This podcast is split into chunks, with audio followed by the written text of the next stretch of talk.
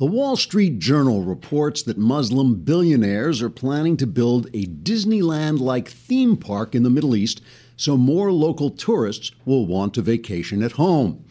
The theme park will feature such beloved Islamic characters as Mickey Mouse and Donald Duck for the love of God Duck. There'll also be a Daisy Duck for the love of God Duck, but she won't be allowed to go out in public unless she's wearing a burqa through, through which only her beak is visible.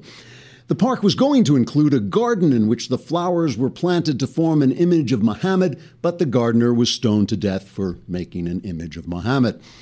The park will be known as the Magic Caliphate and will be advertised as the happiest place in the Middle East, or at least the happiest place in the Middle East that isn't run by Jews.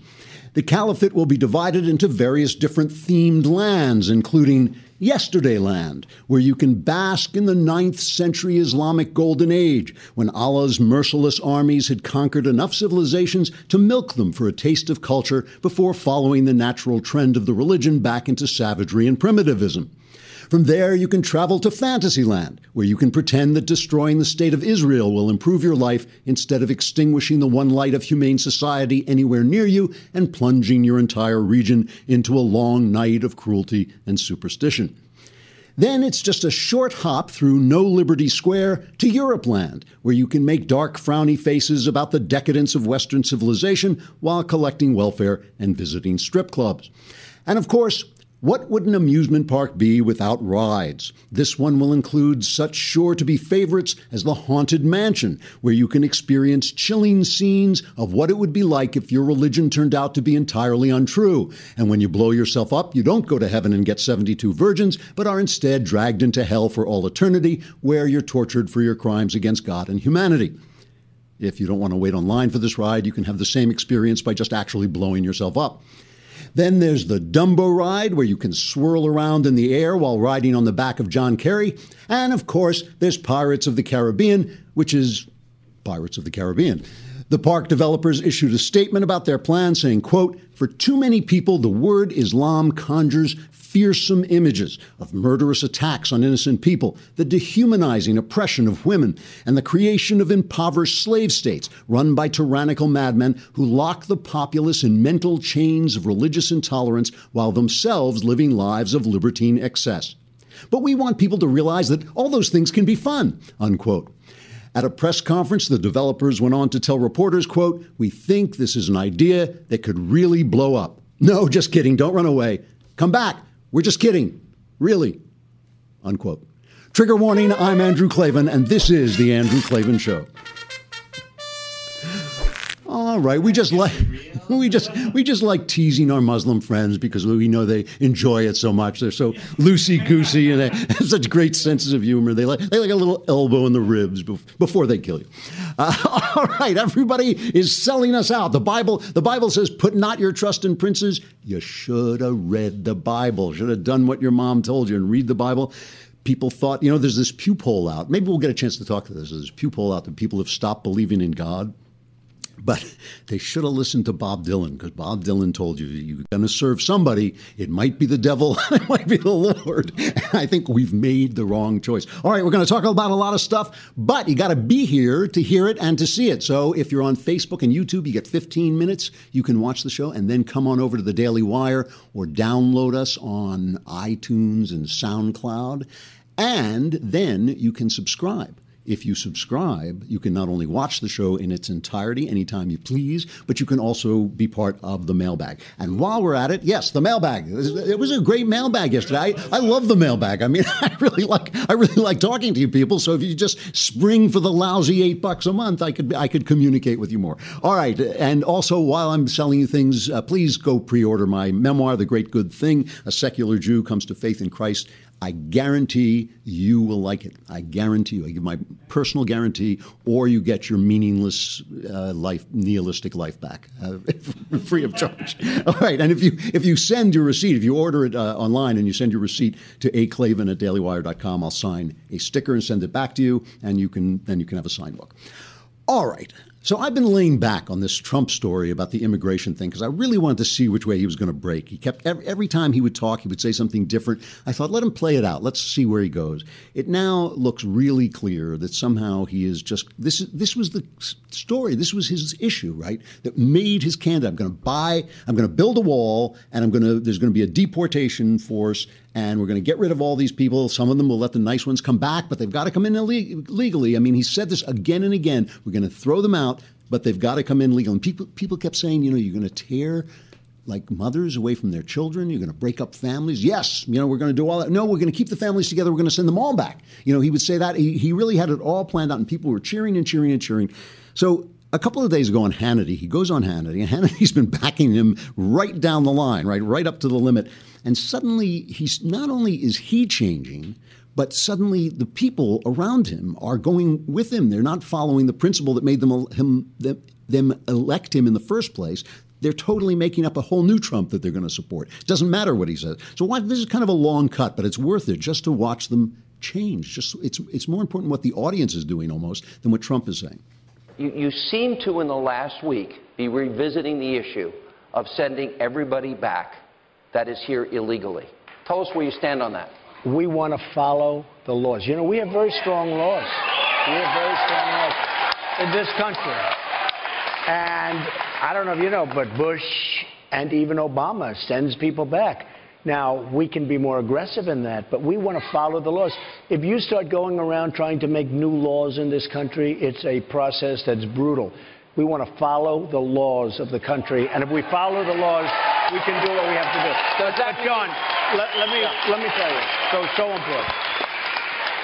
We've got some great people in this country. They shouldn't be here. They're still great people. All right. But we've got some really, really bad gang members and some horrible people. Start with them. Those people are going out day one. They're going to be the first order I sign. They're going out day one. All right, but I know this question has come up a lot. What about people that work hard, have been here a long time, they own homes, they, they have their property? And this is a question everyone's going to want to answer. What about them? Do they have to go back, or would you reconsider we that? are going to follow the laws of the country. So that means they go back. follow the laws. And we're going to see who people are. We're going to see how they've done. Do you believe in a merit system, Sean? When people come in, as an example, do you believe in a merit system? One of the things that's very unfair with leaving people is that you have years and years of people waiting online. They've gone through a process and they've they've they filed legally. legally. They filed, and, and they're great people in some cases. I guess in some cases, maybe not. But you have really great people wanting and so proudly wanting to come into a country and now what you'd be doing is you'd take people away from that line. And it's, uh, it's Is really there any of part of the law that you might be able to change that would accommodate those people that contribute to society, have been law-abiding, have kids here? Would there be any room in your mind, or you, because I know you had a meeting this week with I Hispanic did. leaders. I did. I did. I had a meeting with great people, yep. great Hispanic leaders, and there certainly can be a softening because we're not looking to hurt people. We want people. We have some great people in this country. We have some great, great people in this country. So, but we're going to follow the laws of this country. So there's Sean Hannity pleading him for with him for amnesty. That's amnesty he's talking about. Is there anything in the law? Was there something in the law we could make up that maybe the people who are good people could stay? Yeah, it's called amnesty. And before, before, if you said that, you were a traitor and you were a cock and you were this and you were that. And now Hannity is begging for it. So still, you could still listen to this. He's still playing in the spaces. You know, he's still weaving through those spaces. Ann Coulter goes, poor Ann Coulter. I mean, I, I love Ann. I really do. And the thing about Ann that I always pointed out from the beginning is of all the people who supported Trump, she was supporting him on principle. She feels that the Mexicans coming in over the border is a big, big problem. And I, I don't, I never felt that that was really one of the biggest issues that was facing us. I thought, you know, yeah, you close the border. What's everybody has a border? No big deal. Just do it. It's it. What what I thought was the big issue was the fact that our government was so paralyzed it couldn't make a move and do the necessary thing that had to be done. I thought that was a big issue, but I didn't think the Mexicans coming in. The, you know, the Mexicans come in. We've had all these immigrants from all kinds of places. That doesn't bother me at all. But Ann really thought that, and she wrote an entire book, Adios America, saying, "Oh, this is much worse than you think." It's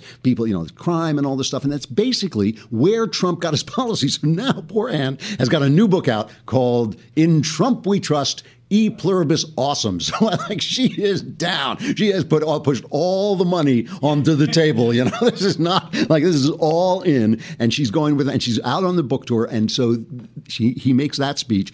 Before we go to her, though, she, and so first she comes out, and we played, I think, yesterday or the day before. She comes out and says, "Well, he's not. He's changing his tone, but he's going to build a wall. He's still going to do this." So blah blah blah blah blah. Now Trump goes back on Hannity and this time, and this really is amazing, he turns to the audience and says, What do you want to do?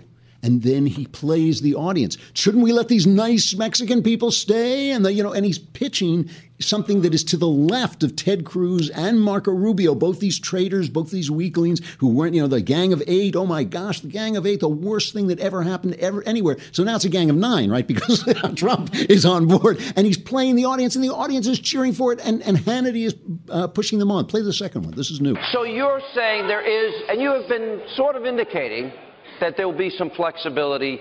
That you uh, originally you had said they're all out and there was a big brouhaha, but you're saying that if somebody can prove that they've been here, proven to be a citizen, but well, here's the big question though. Go ahead. No citizenship. No citizenship. No, no citizenship. Everyone no agree with that? All right.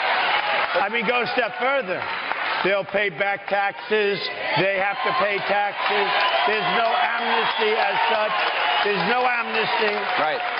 But we work with them. Now, okay, but when I look at the rooms, and I have this all over, now, everybody agrees we get the bad ones out. Mm-hmm. But when I go through and I meet thousands and thousands of people on this subject, and I've had very strong people come up to me, really great, great people come up to me, and they've said, Mr. Trump, I love you. But to take a person that's been here for 15 or 20 years and throw them and the family out, it's so tough, Mr. I mean, I've ha- I have it all the time. It's a very, very hard thing. So, so now poor Ann is on Twitter this morning and she is going nuts. She's saying she says she tweets the only party left out was the hoops they'll have to jump through because that was that was the line that uh, you know Republicans would use to get past the word amnesty. Oh, they're going to have to go through a lot of hoops, a lot of hoops. And he says it's hard, and she says, "Oh, it's hard. Let's not do it." So now she's on this book tour, right, selling E pluribus awesome Trump, and here she is realizing that oh my gosh, you know the the uh, rug has been pulled out from under me. I'm starting to worry that he's panicking and talking to the wrong people because he's sounding a little bit more like the candidates he defeated with, with the talking points about, you know, softening on deporting deporting the ones who are, oh, they've been here a long time and they're law abiding. You know, that, that, that, yes, that's true. But how about you just say, no, my policy is consistent. People who are here illegally have no right to be here. We will decide whether they stay or not in our national interest. Yeah, if they're good for the country, we might keep them. But this is going to be an America first immigration policy, trade policy, okay, and more nationalism. I, I have to say that someone in Ann's life did say to her that when people are not, when a man is not a man of his word, his word doesn't mean anything. I'll never say I told you so, but I'm just saying. I'm just saying. I did point it out very, very early on. All right. The thing I, I don't get about this, I, I seriously don't get it. Who does he think this is going to work with? Does he suddenly think the Mexicans are going to say, "Oh yes, he called me, uh, you know, a heroin dealer, but now he likes me, so I vote"? You know, it's, it's not going to happen. Uh, Jorge Ramos, you know, this guy from Univision who basically thinks um, the Mexicans should take America back. You know, he basically, you know, he thought we won the Alamo. What the hell happened? You know, like so he he hates Trump here's his reaction, which, by the way, I, I, I, have to sympathize with. I think he's standing on principle, too. Is Donald Trump flip flopping on immigration? Maybe. On Sunday, a top Trump advisor suggested that the deportation force that he wanted to use to deport 11 million children, mothers, and fathers is not a sure thing. Right now, it is to be determined. Really? Well, the fact is that Trump himself still wants to deport millions. He has insulted Mexican immigrants, and he has questioned a judge capacity simply because of his ethnic origin. 73% of Latinos, according to a Univision poll, think that he is a racist. No, Trump hasn't changed. And to prove that, take a look at this xenophobic and anti immigrant ad. Donald Trump's America is secure. Terrorists and dangerous criminals kept out. The border secure. Our families safe. Change that makes America safe again. Donald Trump for president. No, Trump is still Donald Trump. Let me remind you exactly what he said on June 16, 2015. This is what he said about Mexican immigrants. They are bringing drugs, they're bringing crime, they are rapists. That's exactly, exactly what he said. Some people defending Trump say that he was referring to undocumented immigrants. Well, that is not what he said more than a year ago. So let me tell you what I think is happening.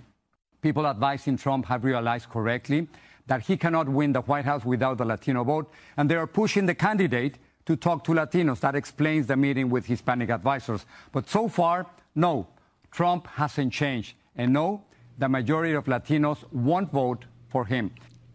Well, right. I mean, you know, I don't. You know, it's a little late for that. So I don't understand. So then there are the people on the other side. Now there are the people who are just in the Trump tank, and they're going to say, "Oh, he's saying the same thing." I mean, Ted Cruz is laughing up his sleeve. His spokesman is out there going, "Like we told you this was going to happen," and they did. They did say it was going to happen there's all these people are going to say, "Oh, he's just changing. He's just you know uh, changing the words and all this stuff." But the real guys on the far right, these alt right guys, I mean, I don't even like to call them right wingers because I don't think that they're conservative. They're not American conservatives. They're just they're just white supremacists, basically.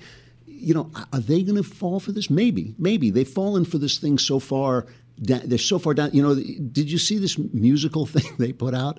This, uh, you know, I, I, saw this, Oh, I have to say goodbye. Oh, geez, you're going to miss this if you're on Facebook. You got to come over to the Daily Wire and see the rest. It's very, it is really, really interesting. So come on over.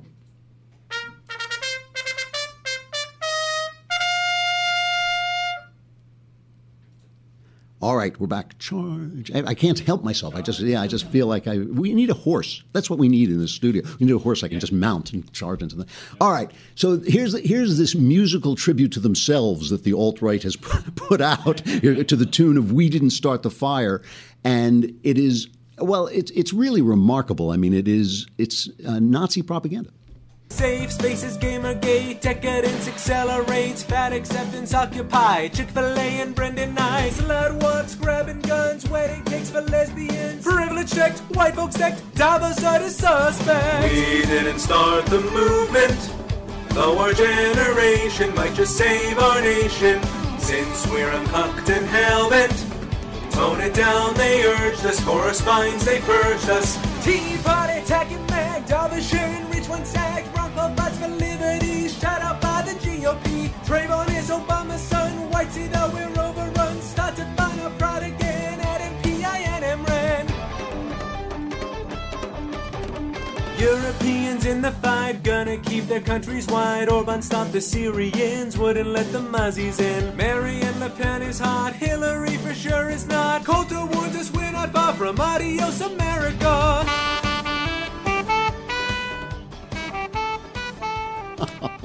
well, they may be fascists, but at least they can't carry a tune. I think that's you know. And I and I have to. Say, I mean, these guys are pathetic, but that doesn't mean they're not dangerous. And and look, I, I draw no distinction. I think Black Lives Matter are the same people. You know, I think it, it's it really is. When I think that Hillary is going to empower Black Lives Matter and Trump is going to empower these clowns. I mean, it really is, a, we're really in a bad situation. And this, of course, of course, is what happens when you follow the people instead of the principles. When you follow the people instead of the principles, you just, you will follow them off a cliff because that's where most people are headed, especially if they're people who want power. But if you think Trump is selling out his people, and uh, obviously Hillary has sold everything, she just sells anything for, she sells for cash. That's what I got to admire her. She just gets the actual cash you got to take a look for a minute. We got to stop for a minute. And we haven't talked about this all week, and it's been bugging me all week. Is what's happening with Obama and Iran? What Iran is doing? You know, the other day, I guess it was. I'm, I'm not sure which which day it was. It was just a couple of days ago. These four ships, little small boats from Iran's Revolutionary Guard came out and harassed a U.S. destroyer near the Persian Gulf. Okay, so we have a here's a, just a little cut of the guy. The voice you hear is the guy on the USS uh, Nitze, the destroyer. We hold visual contacts on four Iranian Kush WPB bearing 270 relative at 300 yards. Bridge-to-bridge comms were conducted, no response. Weapons uncovered, man conducting routine security patrol. Appears to be unsafe, unprofessional. It says standing by to track and report. So that's unsafe. That unprofessional is like a designation. So these guys and these guys ran off, and they didn't not going to do anything. Obviously, the ship could destroy them in a second, but they, but they didn't, and they knew they wouldn't, and they're just rubbing it in our faces.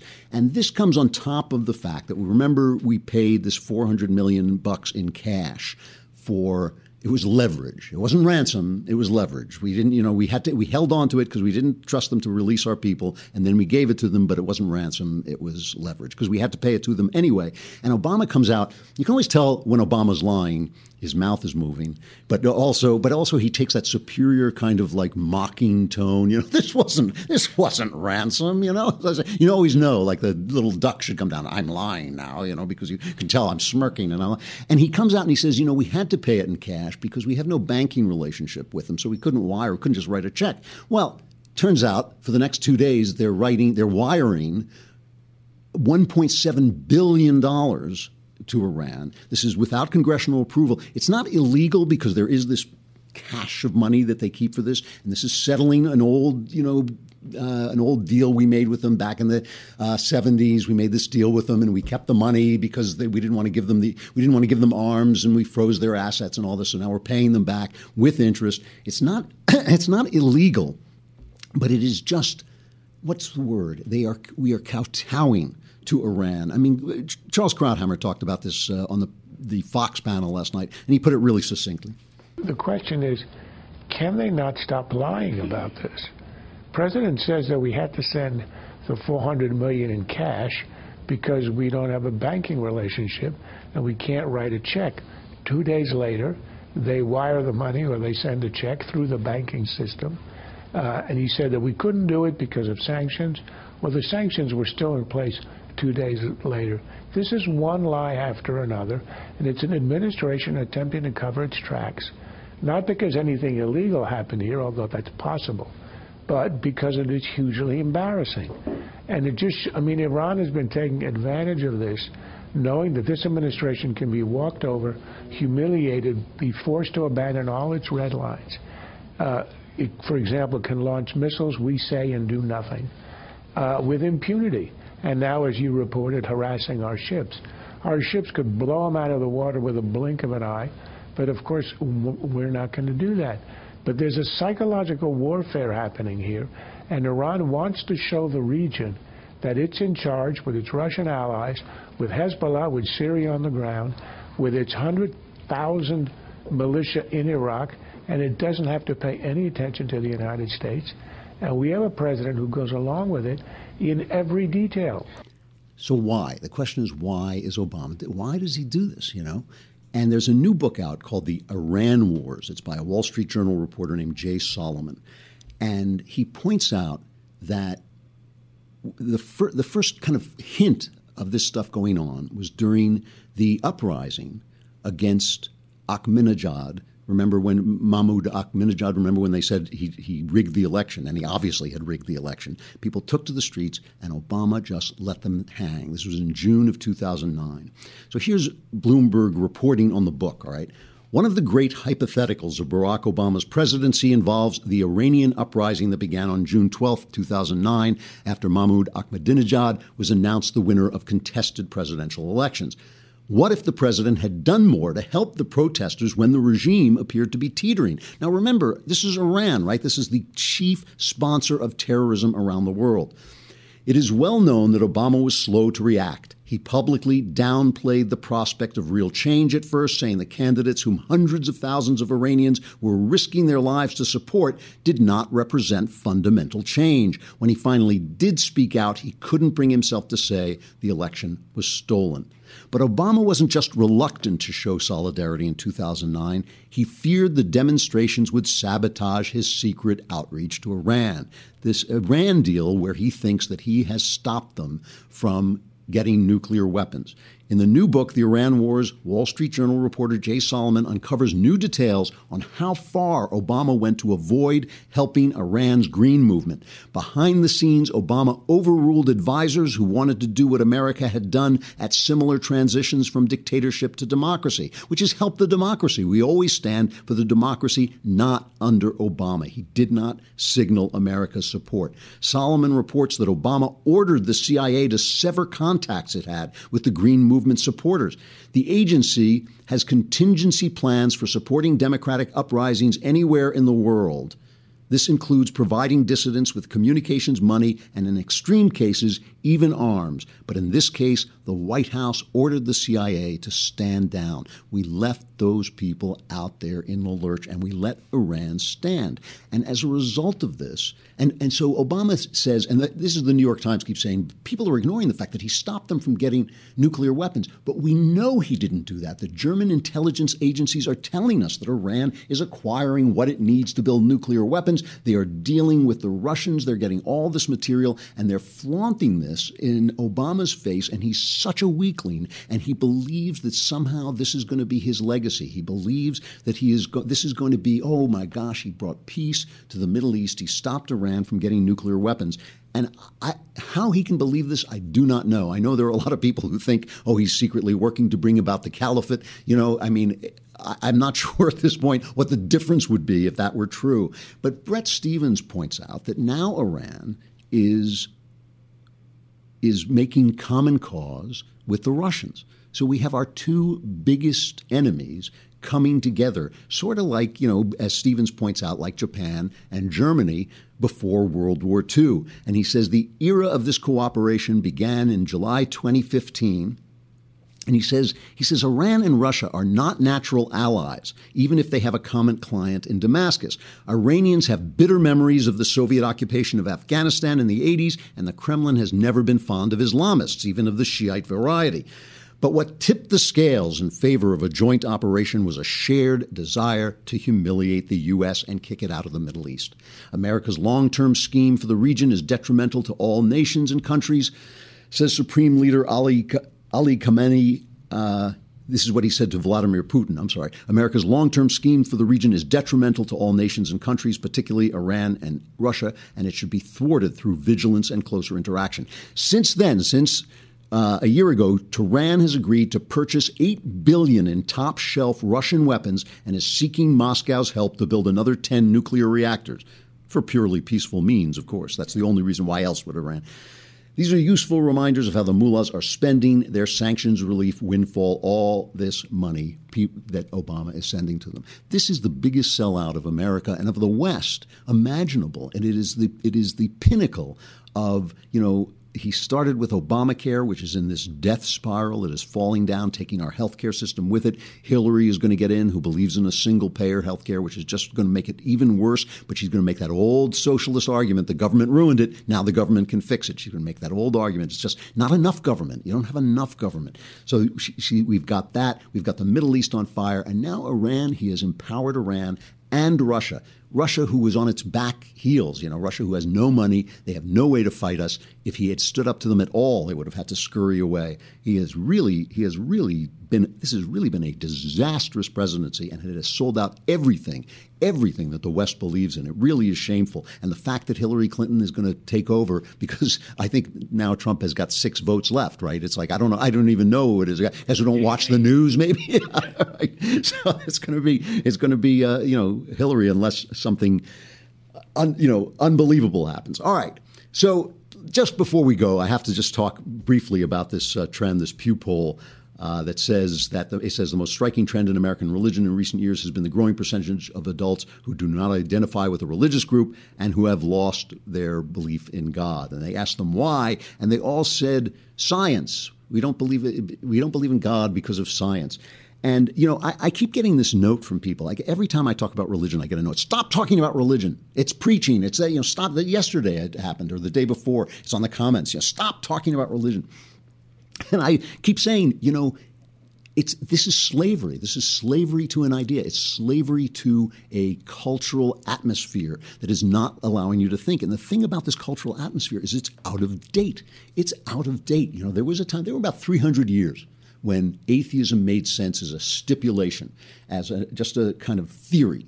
Atheism was okay because Newton had come along and he sort of explained that there is a clockwork to the universe. And by the way, you know, there's magic in Newton. You know, like you know, Newton said, "Oh, gravity is just this force. It just reaches out and pulls things." I mean, nothing else in nature. You know, does anything else in nature do that without touching anything? Just this force. It was force, and everybody said, "Well, how does that work?" And he said, "Well, never mind. Don't think about that for a minute, because the math works." You know, perfectly, perfectly valid science. Don't think about this. We don't understand this, but it works. So let's do it, and we'll figure out other things until we figure this out. And then Einstein figured it out that it wasn't, in fact, a magical force. It was a bend in space time that happened with mass. You know, all these things have been have been explained away, but they had to make certain uh, assumptions, certain assumptions before they went forward. One of those assumptions that scientists made was let's not talk about God for a while. Let's not assign anything to God that can be explained. And that's a really smart assumption to make because why attribute something to the action of a magic finger in the sky if you can find out something about it scientifically? I mean, it advances human knowledge to find out. So that, that made sense as, as an assumption, a working assumption, the same kind of assumption that says gravity is this magical force. You know, those are the assumptions you make just to move forward. But now now we're in a world. I mean, if you follow, you know, scientific research at all, if you follow the things that are being talked about in the quantum realm, where they're discovering that space and time don't even exist. I mean, this is this is they're on the border of finding this out. They're finding that things separated by billions of miles react to one another instantaneously. Well, that's impossible unless space and time are some kind of illusion. They're finding out that the world was is not actually that the the concept of space is an illusion thrown up just by the relation of objects, the relation of matter.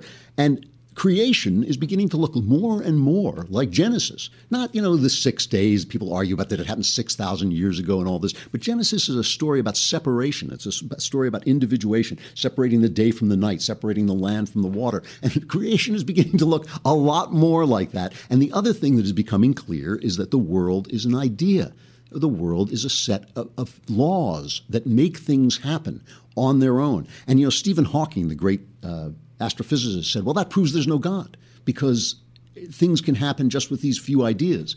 And Roger Scruton, the philosopher, wrote this article in the Wall Street Journal where he said, "Well, wait a minute, who whose ideas were they? Whose law? Whose laws are they? And I read that and I thought, did we really need Roger Scruton, the philosopher, to come up with that? Like Stephen Hawking, Mr. Brilliance, couldn't he have thought of that himself? Things, uh, you know, people think that science has disproved God. It's an illusion. It's something that is an out of date assumption. It's an out of date assumption. But, but this trend is going to continue and the effects are not going to be good. We already see people putting aside their faith in what is true and putting their faith in princes uh, like Trump and like Obama, you know, that hope and change, that, that religious fervor with which people follow human beings always takes them down the same road to the same old place. And it looks like we're going there, folks. So hang on. It's going to be a bumpy ride. That's going to take us into the Klavanless weekend. perfect, perfect words for the Klavanless weekend. But let me leave you with some hope in this song that I discovered. I have to say, I'm watching this show that'll eventually make stuff I like called Rectify, but I haven't seen enough of it. I've just finished the first season. What a show. What an amazing, amazing, interesting show. In the middle of the show, there is a scene where they play uh, bluegrass music. And they sing this song that I'd never heard before called Ain't No Grave. And it, it was this family called the Peasall family. They, I, I, think that's what they're how it's pronounced. Peasall, Peasall.